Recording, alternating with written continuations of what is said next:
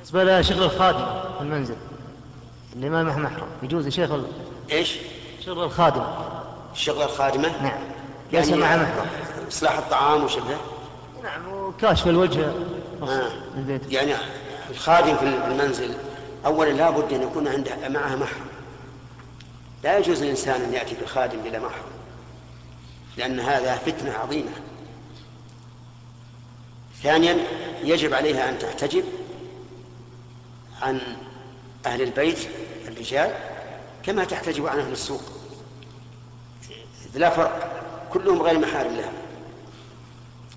وتهاون بعض الناس الآن من الأمور التي ابتلي بها الناس، فإن بعض الناس يتهاون في كشف الخادم وجهها، وبعضهم يتهاون أيضا في كونه يدخل البيت وليس في أحد سوى الخادم فيخلو بها، مع أنه ما خلع إنسان بامرأة إلا كان ذلكهما الشيطان والعياذ بالله.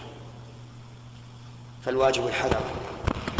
الواجب أولا أن لا نأتي بالخادم إلا للحاجة، لأنه بدون حاجة من إضاعة المال، لأنه ستطلب منك راتبا شهريا، فإذا كنت غير محتاج إليها فصرف هذا الراتب إضاعة للمال. ثانيا أن يكون معه محرم.